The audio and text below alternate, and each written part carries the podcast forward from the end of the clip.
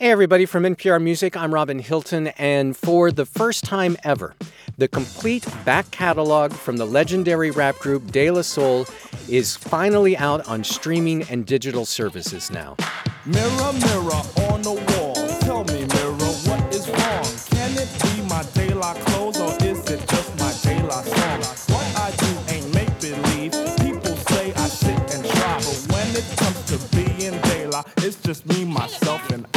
After decades of legal disputes, the band has finally won back the rights to all of their master recordings. You can stream and download all of the music now. It comes just a few weeks after member Dave Jolicoeur, known to fans as Trugoy the Dove, died at the age of 54. Contributor Matthew Ritchie has a great essay on the NPR Music site all about what it means to have the music back like this for both longtime fans and new listeners.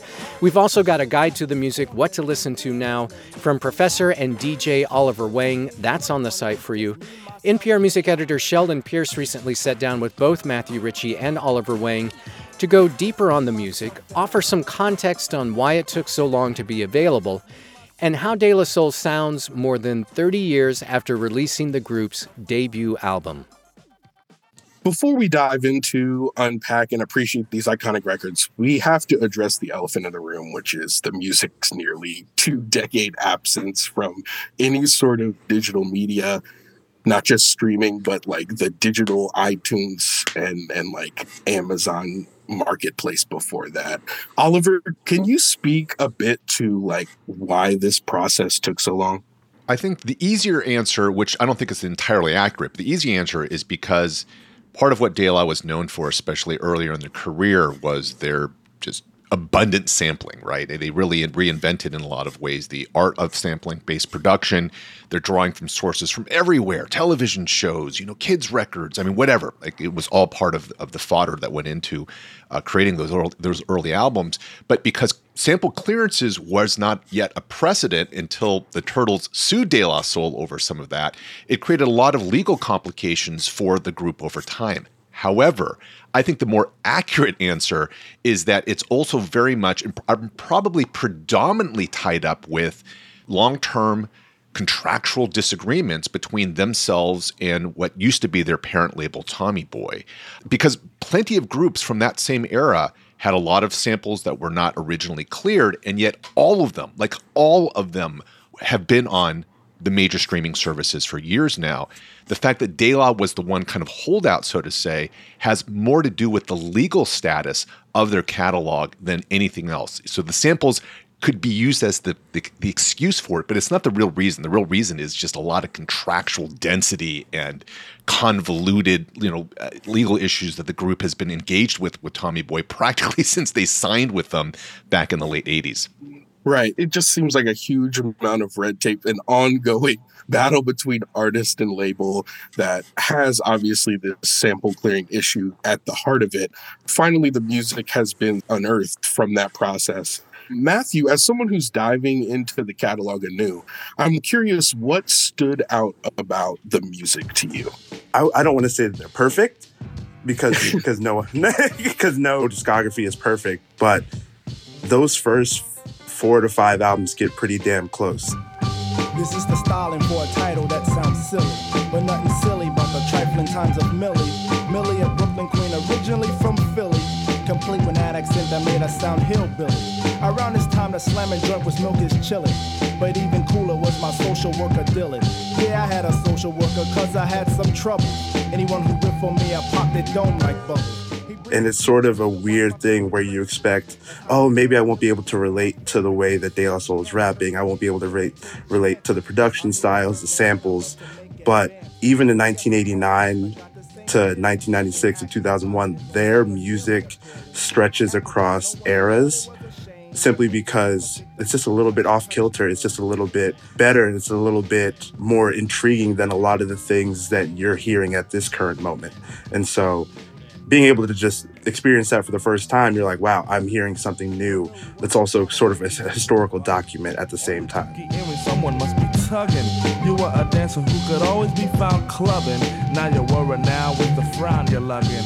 Come to think your face was stink when deals around you. He's your father. What then happened? Did he ground you? Oliver, as someone who was around when these records were released and understood all that context.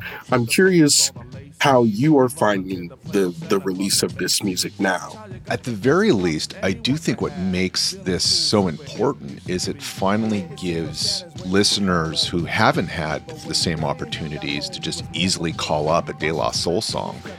One of the things that I mentioned in the piece I, I wrote for NPR was for the website is how music is distributed historically has always been fundamental to how we as listeners get to engage with it. So if you didn't have a record player, and the primary way in which rec- you know, music was made available was on a record, well, then that was a problem. Like you, you couldn't connect with it. Same thing in the era of CDs or cassettes. Well, these days, everything's digital. And so if an artist in this case doesn't have access to that digital jukebox to make their music available, then people don't, in a sense, don't really have ability to engage with it and, and in a sense, know that they exist, right? So I think for me at least, I mean, I've already, I've always had this music digitized for myself. Right. So it's not like I didn't have access to it. But now I know that someone like my daughter, who's 18, and her friends, if they want to listen to a De La Soul song, boom, they can just go on their phone or their computer, whatever. It's available to them, you know, at their proverbial fingertips. And I think that, to me, is so fundamental in how De La's, you know, their, the, the quality of their music, the importance of their legacy, whatever, however you want to approach it, this now puts them back into a conversation that they have been very sorely absent from for, you know, not for their own reasons. Right. Let's talk for a brief second about the issue at the heart of this. There are more than 200 samples across the De La albums that have been added here. It was a very meticulous process putting those songs back together and then clearing each one in their own right. But they couldn't clear everyone in some cases because it wasn't worth it, in some cases because they weren't allowed. And so they had to make slight alterations to many of these songs, including some of the biggest hits. I was curious if you guys had any thoughts about changing this music, whether it's right, the ideas around authorship and thinking about sampling in this way as its own thing.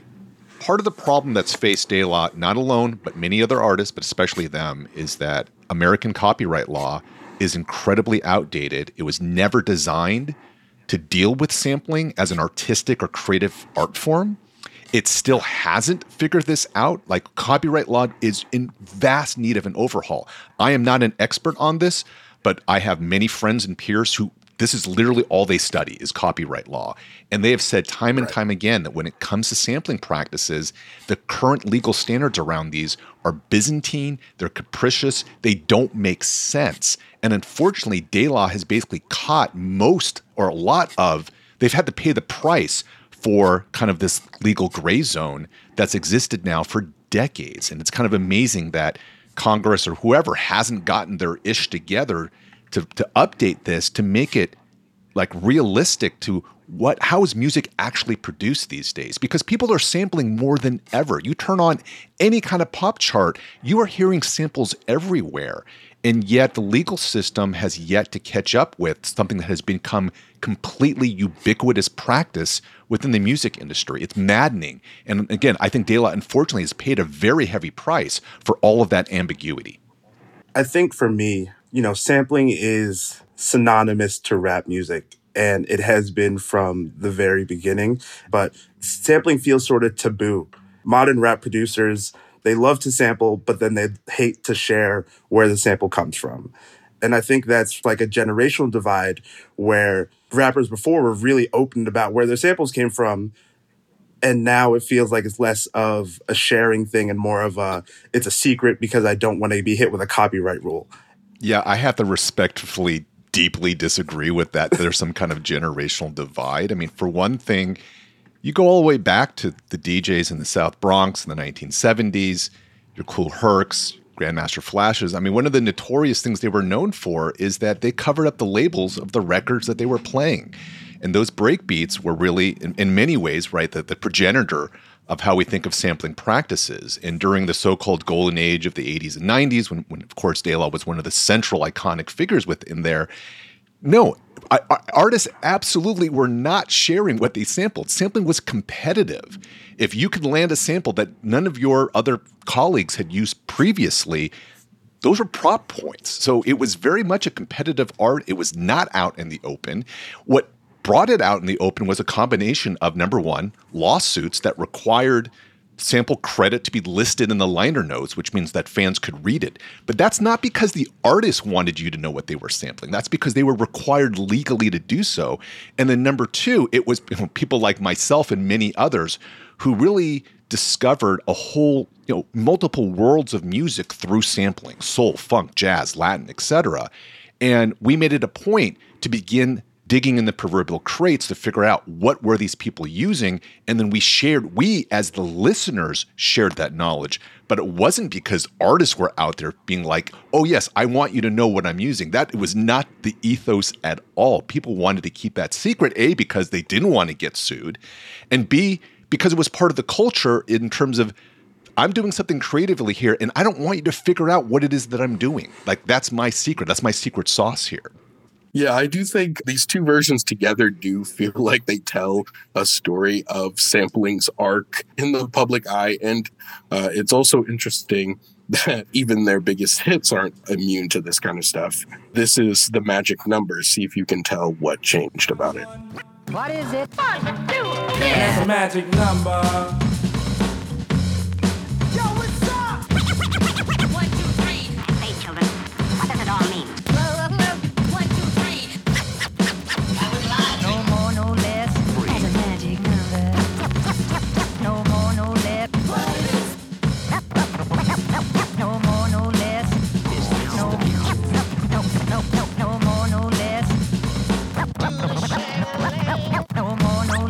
Think about these records, I think one thing that really holds up, no matter how you feel about the ways in which they've changed, is the fun loving nature of the early stuff. Oliver, can you talk a little bit about the native tongues movement, sort of how it arose and what it was countering, what it stood for? Sure. The Native Tongues was a collective that comprised, uh, especially like in that late 80s, early 90s moment, De La was a core member. Uh, Jungle Brothers were the first of the Native Tongues posse to put out a recording. Uh, Tribe Called Quest was part of that. And then later you had people like Queen Latifah, Black Sheep, Chi-Ali that were also in the mix more or less. And I think the, the one line that I always think about is from De La Soul's song Buddy. And it's just one simple line. I mean, it's, it's like half a line you know, black medallions, no gold. And so they're talking about black African medallions, which a lot of, you know, very Afrocentric artists began wearing in the late 80s. And no gold, meaning, not, you know, not those gold dookie gold chains that we we associate with your Run DMCs, your right. LL Cool J's, your Eric B. and Rock Rakims. And it's not so much that they were necessarily, I think, dissing their contemporaries. I mean, maybe, I mean, there's some rivalries or whatever, but they're just making a statement in terms of what we represent right, is not necessarily about conspicuous consumerism, right? It's not about materialism. We're here with an ethos about positivity, about Afrocentricity, and that in the 80s, I mean, hip hop is as a recorded medium is barely 10 years old. And so it is just this open landscape for people to be able to experiment within. And what Native Tongues did is they looked at sort of the landscape of what was out there. So you have your Run DMCs and your LLs and whoever else, your NWAs, and they're thinking this doesn't speak to me. Like that i they're not questioning whether it's a valid you know expressive form but what they're saying is this doesn't speak to my sensibilities and can we carve out a lane to talk about the things that we want to talk about? And took i think a very brave step into kind of this terra incognito because they they couldn't have been certain that their messaging their style was going to go over and as it turns out there were so many other people listeners and artists alike who are, in a sense, waiting for someone to kind of open that door to show us what was the potential of what hip hop could be, what it could sound like, what it could represent. This is what Native Tongues helped to do in transforming hip hop in that moment. Right. It did sort of feel like this breath of fresh air. I think I think even listening to the records now, you can get a sense of how different they oh, were, yeah. Uh, how much of a transition it was, how they were speaking something new into the room. Matthew, I'm curious, diving into these songs, um, did the early music, particularly the stuff from Three Feet High, live up to the feel feel good vibes of like me, myself, and I, and the magic number? Like those songs exist out in the culture. You know, one appears at the end of a Spider-Man movie. You mentioned in your piece hearing me, myself, and I for the first time playing uh, the NCAA EA games. Can you talk through sort of like hearing Three Feet High in its entirety and whether it sort of matches that those those joys? Yeah, so I think the first time I was able to actually hear it, it was like, oh, I'm now getting a step by step look inside these three rappers' minds. And it matches like the Daisy regalia, it matches their weird dress. And it sort of just felt like three high schoolers being like, all right, this is my life, this is how it is. But in a way that wasn't corny, it wasn't posturing in any way. It sort of just felt like a retelling of their own personalities. And I think that's something that a current rap listener can really fall in love with on a first listen because I think in the current rap landscape, you have so many different scenes and different offshoots of the rap genre now that are staked in um, trying to find your fit and personality and whatever that is via esoteric production styles or different ways of restructuring your voice and auto tune and all that. But the way Three Feet High and Rising sort of did it is like, all right, well now we're not against how like the gangster rap and how other other sort of styles work, but this is sort of just how we're doing it. And I kind of go to plug tune in as one of my favorites just because it just feels authentically them. Answering any offer service, prerogative, praise positively, I'm acquitted. Enemies publicly shame my utility. After the battle, then witches, I'm with it. Simply sue, well moved. Vinyl like rude, transistors are never more shown with light. When vocal flow brings it all down in ruins. Due to a clue of a naughty noise called plug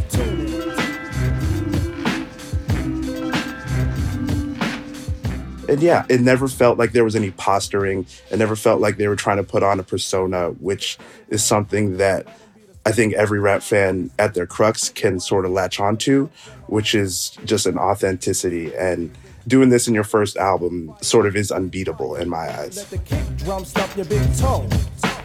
See that the three will be your threat, but like my man Chuck D said, what a brother no dance while I play in a cue card sway from my flower girls China and Jet. The button is pressed in '89 will start the panic from De La Soul and a from Stet. Negative. It's sort of interesting because we rap better than you. That's inherent to so much of rap history that's like in the core that's it feels like that's bravado at the heart of literally every MC's mission right? Like i'm the i'm i'm spitting harder than you. And they do have Mhm. that. It does seem like they are rapping in opposition to the gangster rap stuff in a lot of the early stuff. But to me what is interesting is that stuff is coming from a place of self of like deep no, deeply knowing who you are and what you're about. It's more about performing from a, a genuine place than it is about like existing in opposition to something else, right? Sometimes people will, will erect a wall just to say that that thing is not good enough, but it was more about what they were representing. I'm curious what you guys say to folks who sort of make light of the debut as in there's some goofball moments on this record tread water potholes um, I'm, I'm it's gone.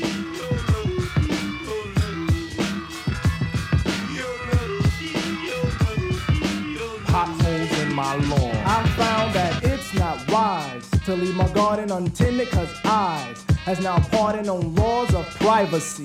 Thieving paws are after my right of seat. I pursue that to me that stuff is endearing i i love that stuff too it's a part of the personality it's a part of the fun and to me the, so much of these early records is about how much fun they seem to be having rapping together for some that's a drawback but i'm curious to hear how you guys feel about it Wait, are, are there people? Are there people dissing tread water and potholes? did, I, did I miss out on this part of the discourse here? What's, what's going on? there, I, I I didn't want to single out any songs in particular, but there there are a contingent of, and maybe this just comes with every every age group sort of looking at the music of their predecessors and saying, well, this this is corny compared to what we have. But there is this idea that Three Feet High, in, in particular, is sort of an artifact of the time, and it's in sort of the Daisy age hippie dippy mishigas there's there's sort of like a goofball energy to it that that puts some people off I mean, it is. A, I, I think that's accurate. It is a goofball energy, right? I mean, they were the, the, three of them plus Prince Paul. Were I think very you know consciously trying to figure out like what are the limits to how eccentric or eclectic that we can be and throwing a lot of stuff at the wall i mean those first two albums in particular uh, you know i think matthew mentioned you know 23 tracks in one album i forget how many songs were on de la soul is dead but these are long albums in the sense that they're both temporally long but there's many many different tracks and skits and all these things in it and it does feel like yeah. there's just a lot of we're just going to toss a lot of stuff out there just to see what sticks. And as it is, you know, they were, I, but I think from a creative point of view, that goofiness is merely a reflection of just an attempt at breaking out of whatever confines they think might have existed then to see let's let's just push to limits and see what we can come up with. And I love that kind of I mean that, that whole creative goofiness is is exactly why the group was so influential. If you had stripped off all of the humor out of those albums, you would have been left with some very good songs. But the group would never have made the same impact if not for that right. level of creativity and humor and the willingness to be seen as goofy both at the time and I suppose now, you know, with the benefit of I don't know what 30 years of hindsight.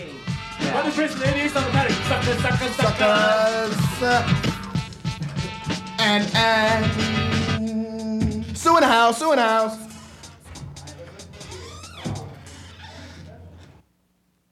And our conversation with Sheldon Pierce, Matthew Ritchie, and Oliver Wang about the music of De La Soul will continue after this short break.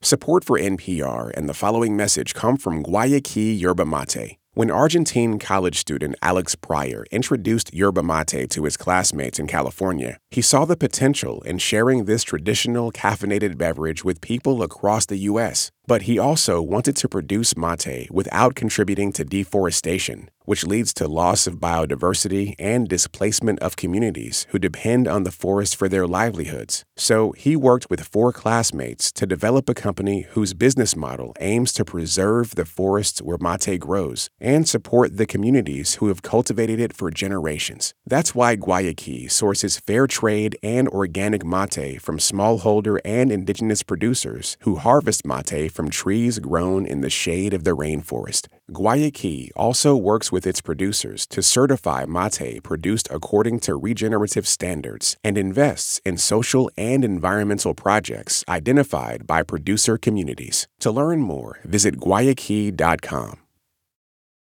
So De La Soul is Dead is probably easily the thorniest of these records from a listening perspective. This is Oodles of the O's. Oodles and oodles of O's, you know. You get them from my sister, you get them from my bro. All I is is man and once an embryo. Am I solid gold? I don't cast the glow. Yes, I guess it's reflex, some have no control. I'd rather let a laughter and tally if I go. Canoeing up the river or out into the O. You just know we're not, so not play the role. I find it the most rewarding. It obviously deconstructs the world's perception of the group and also the group's perception of itself but mostly it's like this tacit acknowledgement from them that they don't think it's all roses and that they never did that people sort of misread some of the messages in the first record. I'm curious what you guys make about this sort of about face. Oliver you imply in your piece that the symbolic death and reinvention is a bit overblown and i agree yeah, because there certainly there are specific songs on there. Oodles of O's is a great example. There's what Afro Connections at a high five that are very expressly about demonstrating a kind of bravado that is to demonstrate like I mean what what is the what's one of the phrases actually used in the album is basically that you know we can throw bows too right we can we can we can fight right, right? so there is kind of this puff chest you know like you, you thought we were one way but we're really another aspect to some of the album, but when you really dig into it, it's just as creatively out there as Three Feet High. So even though there, there, like I said, there are a few choice songs that are, are a pushback against the image that was created by Tommy Boy f- for them on the first album, who who symbolically kills himself off after just putting out a gold record. Well, De La's about to, right? right? So there is some of that pushback, but I think once you get past those more pointed jabs at their previous image, a lot of that same creative eccentricity that we were talking about with Three Feet High, it is just as much in this album as anything. And I think this, the the running skit you know through it is this group of listeners or these bunch of misanthropes who find the demo version of De La Soul is Dead and they're crapping on the album all throughout. Ah, man, this album sucks. Man, it's starting to sound just like MC Shan's. I don't like it. I don't like yo, it. Yo, I know that jam. Who do you worship, man? I think on some old devilish shit or something. Look. Afro's that Afro's got a slamming beat, but what are they saying? Yo, Afro's. So there's kind of this very self-aware, self-deprecatingness to it that is, you know, incredibly funny in terms of the jokes that they're cracking and all these things. So I don't think that the idea that it they went like 180 it just isn't true at all. Did they veer? Sure. But I think that's the one thing about De La that was so powerful across the albums that we're talking about here is they found sm- you know, big and small ways to reinvent themselves album to album, which is I think is a goal that a lot of artists, well maybe not all artists, but many artists have is to reinvent themselves. De La I think is one of the more successful examples of how you were able to pull that off over you know a four, five, six album run. Matthew, I'm sort of curious as, as you're diving into this. What do you make of this transition from Three Feet High to De La Soul is Dead? Because if there is one thing that's true about De La Soul is Dead in comparison to the debut, it's a little bit darker. So there's clearly uh, a bit more tension in this record. You've got songs about sexual abuse, songs more songs about violence generally than on the previous record. Matthew, can you talk through experiencing that transition? So, first of all, to Oliver's point, that I love the idea that it was not necessarily like a full 180, but it's definitely a veer towards a different angle. But I think it's just so interesting that it kind of acts like a Trojan horse because you're like, oh, like De La Soul is dead, the daisies are gone. You have you left the little album cover of the daisies dying, knocked over in a pot, but then you still get that eccentricity.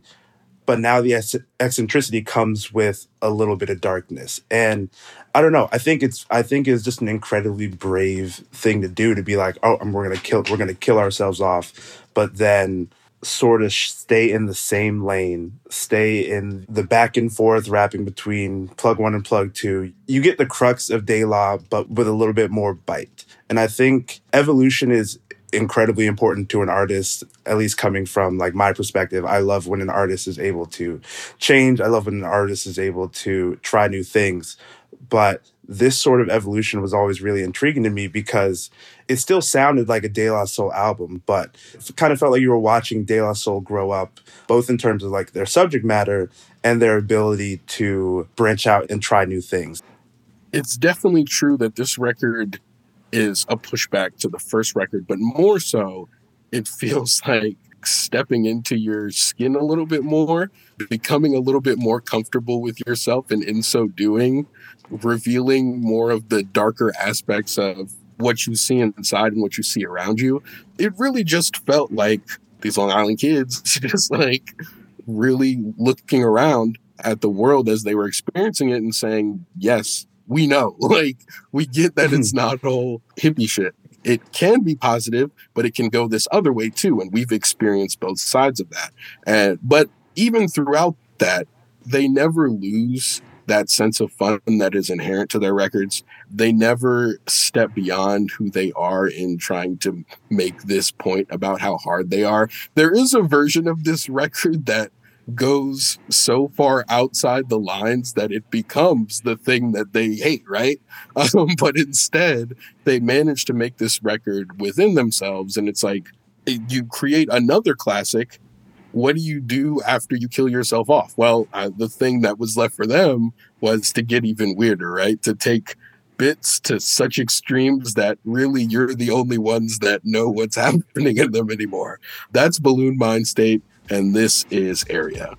Just another area for me to patrol. Just another area. The shows I got sold. Just another area for me to patrol. Just another area. The shows I got sold. I got sold. You see, I'm swimming in the daylight. I'm in my hood, man. My manhood worries ya. I'm known for sampling the soul food of the old school plates. What I met up with my niggas from the 718. One the jungle bro, the other question from Queens. Yet I had the matrix of the 516 in my gene. So there's this natural progression across the first three records, right? Each a sort of reaction. Three Feet countering the rap at the moment with positivity is dead. taking offense to the subsequent hippie characterization and taking on an edge. And then Mindstate has Paz laying the change out flat, right? Forget being hard, he's complicated. And fittingly, this is a head trip record. It's a concept album where the concept is a secret. so it's like, how, where do you guys start to sort of unravel the mysteries of Buhloone Mindstate? Balloon Mind State, well, when I was talking to older rap fans as De La Soul is coming out, uh, you know, other writers, they're like, Buhloone Mindstate is my favorite. And Buhloone Mindstate was Definitely one of those a critical where, favorite. right it's a, it's a critical favorite but i it's one that i had never heard and didn't even understand. Like it wasn't it wasn't even a concept in my mind. And so i get to Buhloone Mindstate and i'm like well what am i going to hear? And so if you go with it with an open mind it makes perfect sense. Like yeah of course there's going to be like a five minute jazz solo from the great Maceo Parker. Like, of course, like, of course, there's going to be a Japanese rap trio spitting for a minute, and you bar- two minutes, and you barely even hear De La Soul. And so it just felt like such a mind trip because you were expecting a De La Soul album, and it doesn't match any of your previous expectations of the ones before. But yet, it still feels like it's directly in line with that sort of creative randomness that they held for so long. I always think about how at the very beginning of the album, the group lays down this very short mini manifesto, which is, you know, and riffing on the album title, we might blow up, but we won't go pop.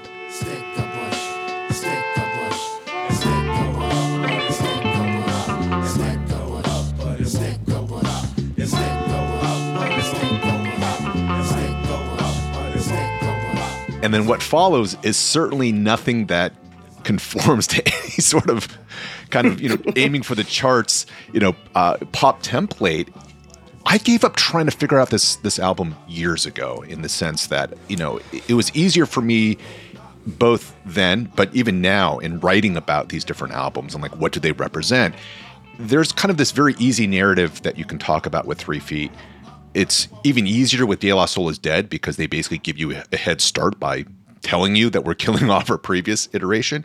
But then you get the Buhloone, and you're like, okay, I, I, I, I can't create like any kind of simply, easily digestible narrative to explain the album, except that it's, I think, as both of you are talking about, it's very consistent with the kind of creative energy and the risk taking that they've had. But they also, you know, make some big left turns on here as well, especially around the length of the album. I mean, after putting out two supersized LPs, this album is is terse. It's it's like 10 full tracks. It's super short relative to what they had put out before.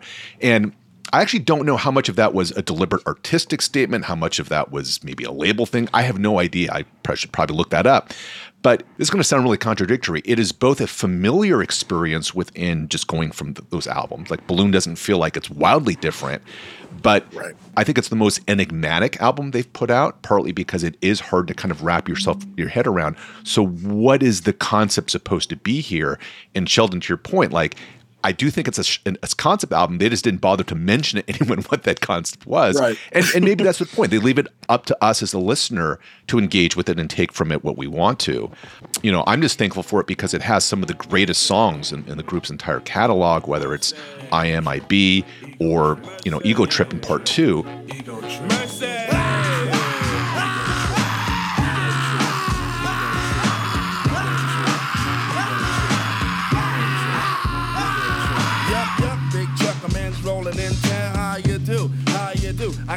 To make you jump because I'm heading eastbound. Tired of the merry-go-round and around, and everybody's talking about your stuff funny, but they still telling lies to me. I So I mean, there's so many great songs, regardless if if you can figure out how it coheres into like some kind of unified whole or not.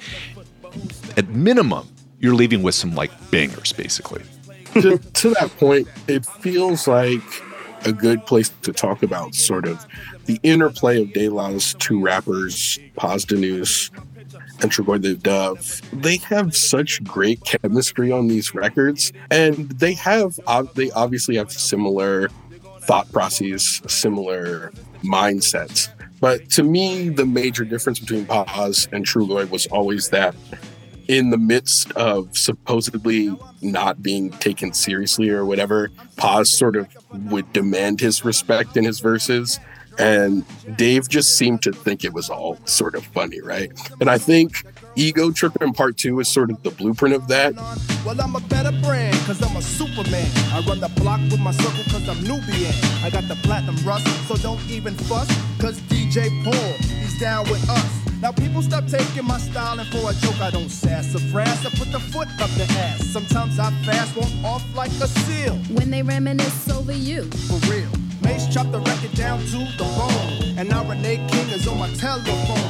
Everyone loves a good pairing, and I think what makes a pairing work is that yes, they need to have their similarities, but they were sort of ebbing and flowing in between each other, and you're going in between I demand to be here, and the other person is I'm all right with being here, but you're going to recognize that we're one of the best. And I think just having that foil of you get two amazing MCs at the same time, delivering in not opposite styles, but they're running sort of parallel to each other towards the same goal.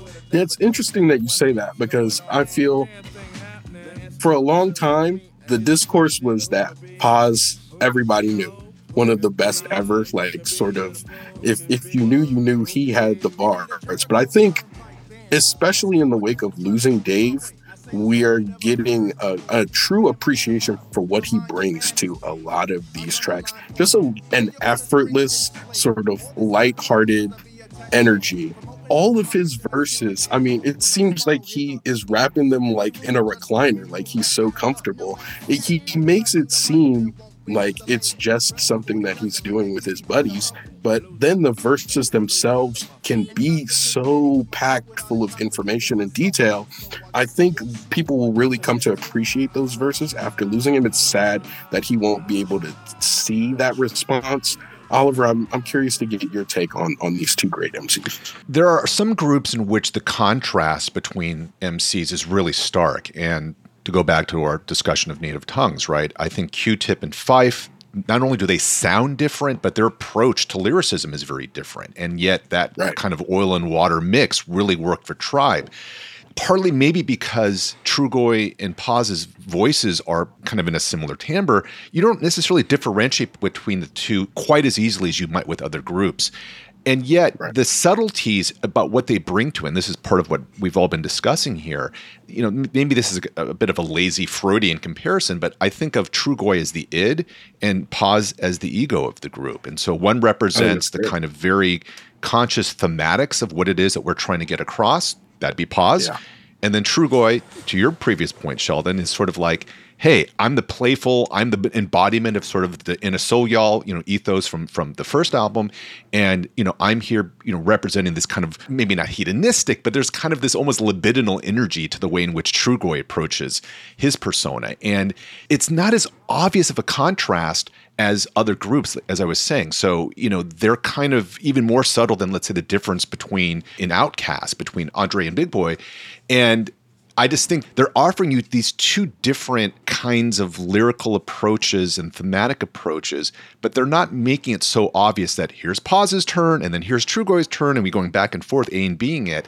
I think this is part of what makes De La so powerful as like a collective unit, as a group, because you're not necessarily always thinking about the differences between the MCs. You're thinking about how do this how does this pair come together to deliver me something that I'm going to enjoy listening to. Right. That's a great way to think about it. And one thing that I think sort of truly represents what Dave brought to this group is there the story in the Times, uh, in the New York Times, uh, explaining their how these records came back to streaming. There's a great line where the remaining members of De La Soul explained that they wanted to call it "From the Soul," and it was Dave, who was like, you know, this is missing a little something. It should be De La. And it's, you know, in that sort of adding a little flair, giving it just a, a, touch of something extra, I think you sort of get to what he is able to bring to a lot of these records. Eventually, though, you know, a veteran artist will start to outgrow its youth culture and have to make sense of the changes that are surrounding them, not just the changes that are undergoing their group. And stakes is high. Their fourth album sort of reckons with a shifting rap landscape. This is Super MCs. Hey,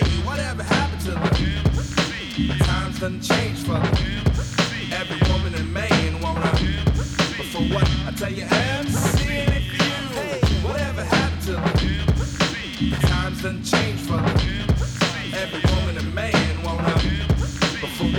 Tell you, the set like the flicks to let your cameras flash. A splash bigger than waves to make the monsters match. Sweet Pinocchio's theory when she be looking weary. I need rest, but I boogie for now. I'm on some mess like the best mics would sponsor me. Living days like dreams and specializing in the art that pays. I be enlisted for life. So check my ID number. MCs be needing dough while I make bread like Wonder. Yes. So Stakes High is sort of this missing link in the emergence of like the so-called conscious rap movement of the late 90s and early 2000s.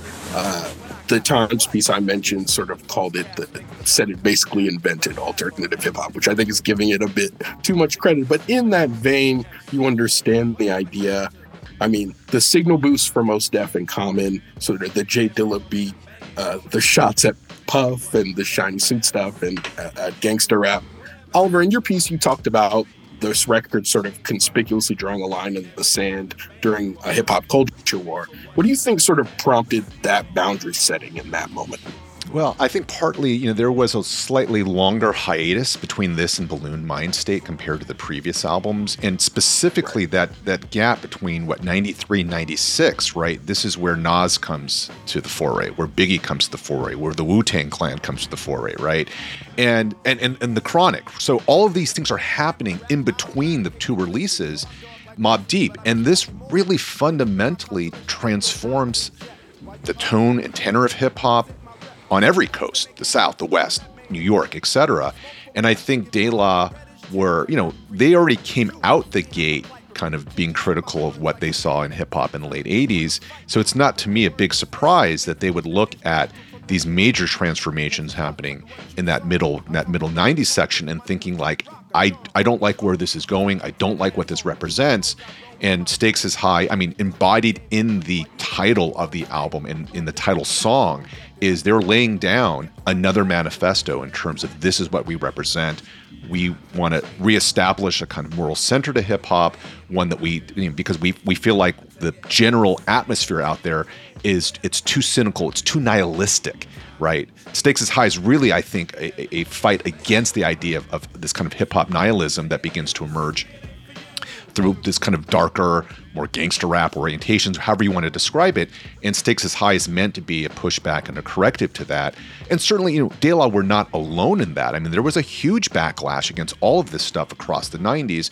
It's just that Stakes is, Stakes is High happens to be, I think, one of the more most prominent examples of that.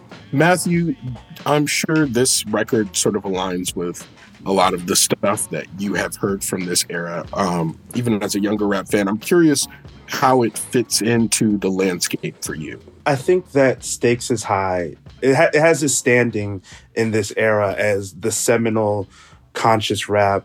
And Stakes is High is one of those albums that when you're a new rap fan and you're hearing about De La Soul and people are telling you, oh, you got to listen to Stakes is High. You got to listen. You got this is De La Soul at its finest. And, you know, that first listen, you're like, okay, I understand because definitely fighting against that level of gangster rap nihilism that's been around, but it's also a celebration of like what made them good. It's a celebration of their scene that makes them better than a lot of other people in the genre, is what I found from Stakes is High. And it's a return to that longer type of album, that cinematic hour long stretch of music where you're like, all right, I'm back in De La Soul's world, trying to understand what the ins and outs of their mentalities, of their just of their ethos. And so it's part of my piece from the couplet of Dinninit, where it's like, I'm pouring out these rhymes for them kids who ain't here. Stakes is high, but we're gonna try to have fun this year. Hey, yo, hey, high, but we gonna try to have fun this year. Before there were guns, there was native tongues on these planes. Putting others on without them being pawns in this game.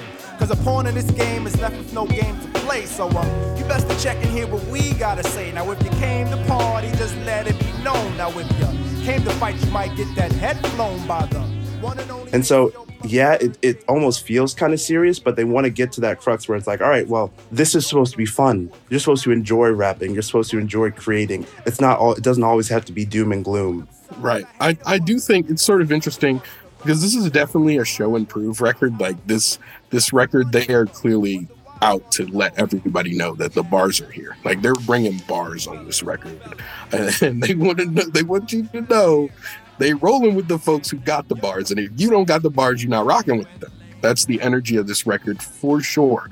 But I mean, ideologically, it feels like a song like Doggy Dog could appear on Three Feet High.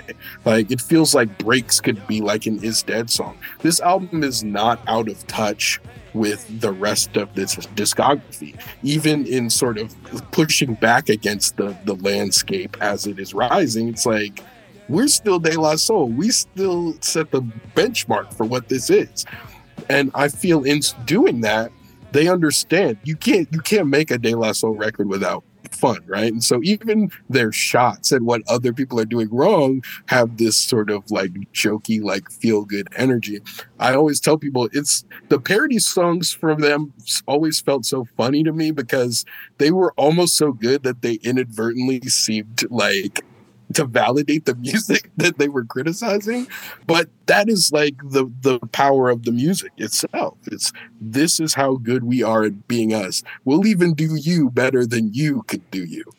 And so i mean at the turn of the millennium the group didn't really have anything left to prove right? By that point you you release those four albums your legacy is cemented in stone except maybe to your label apparently because those disputes are ongoing they announced the Art Official Intelligence trilogy, which was originally slated to be a three disc affair um, with heavy emphasis on collaboration because, I mean, they'd released every idea out to that point, but they only got to two Mosaic Thump and Bionix. And from Mosaic Thump, this is All Good with Chaka Khan.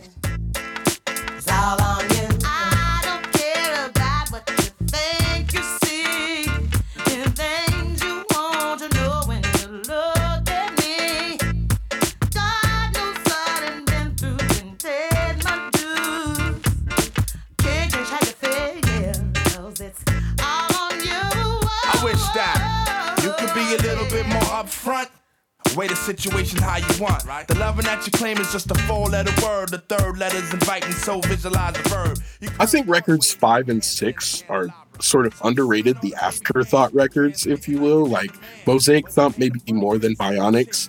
And you get it, right? The first four just feel a level beyond standard bearing stuff, really setting the pace for everything that would come after.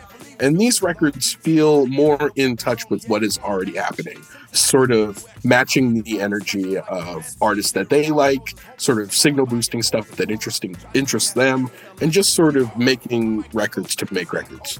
And I just wanted to get your guys' take on these albums, which are sort of less appreciated than the other four. I mean, not my favorites at all.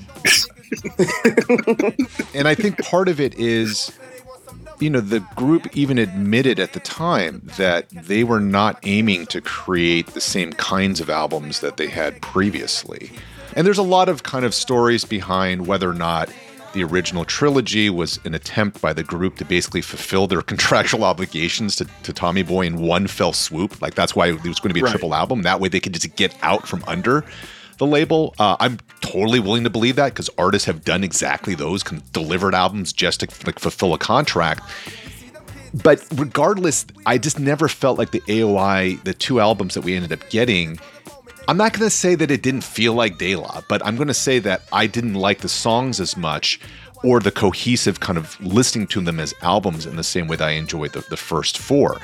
Certainly, part of it could have been the time at which this comes out, you know, we're now at the turn of the millennium. I'm older, they're older, hip hop has changed around them.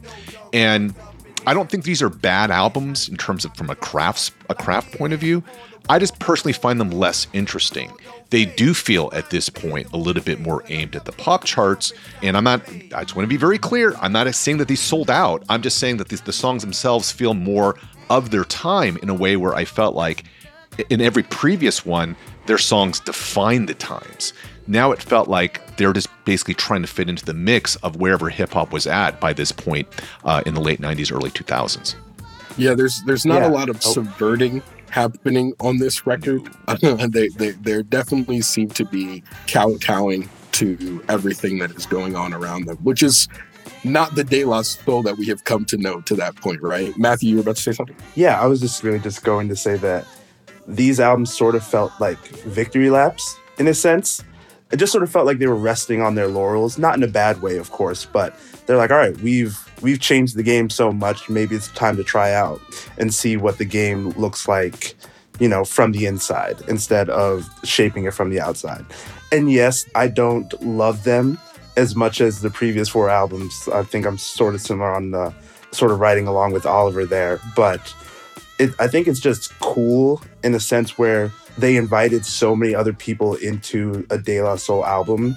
They had a pretty great shooting percentage at executing them well. And like, you don't expect Redman, Xzibit, Chaka Khan all on the same album with a De La Soul album, but it worked. If I can just make this comparison, because my day job is I'm a college professor I, I feel like the AOI albums are sort of like when you've had a straight A student in your class who just is killing on every paper, and then you get a paper which is like, okay, this is kind of a B. So it's not bad, right? They're not failing the class. It's just that you've expected a certain standard, and now you've gotten something that's a little bit less than that standard. So the fact that like their fifth and sixth efforts might have slipped a little bit, like that's fine. Like they've already proven, they've already established their bona fides.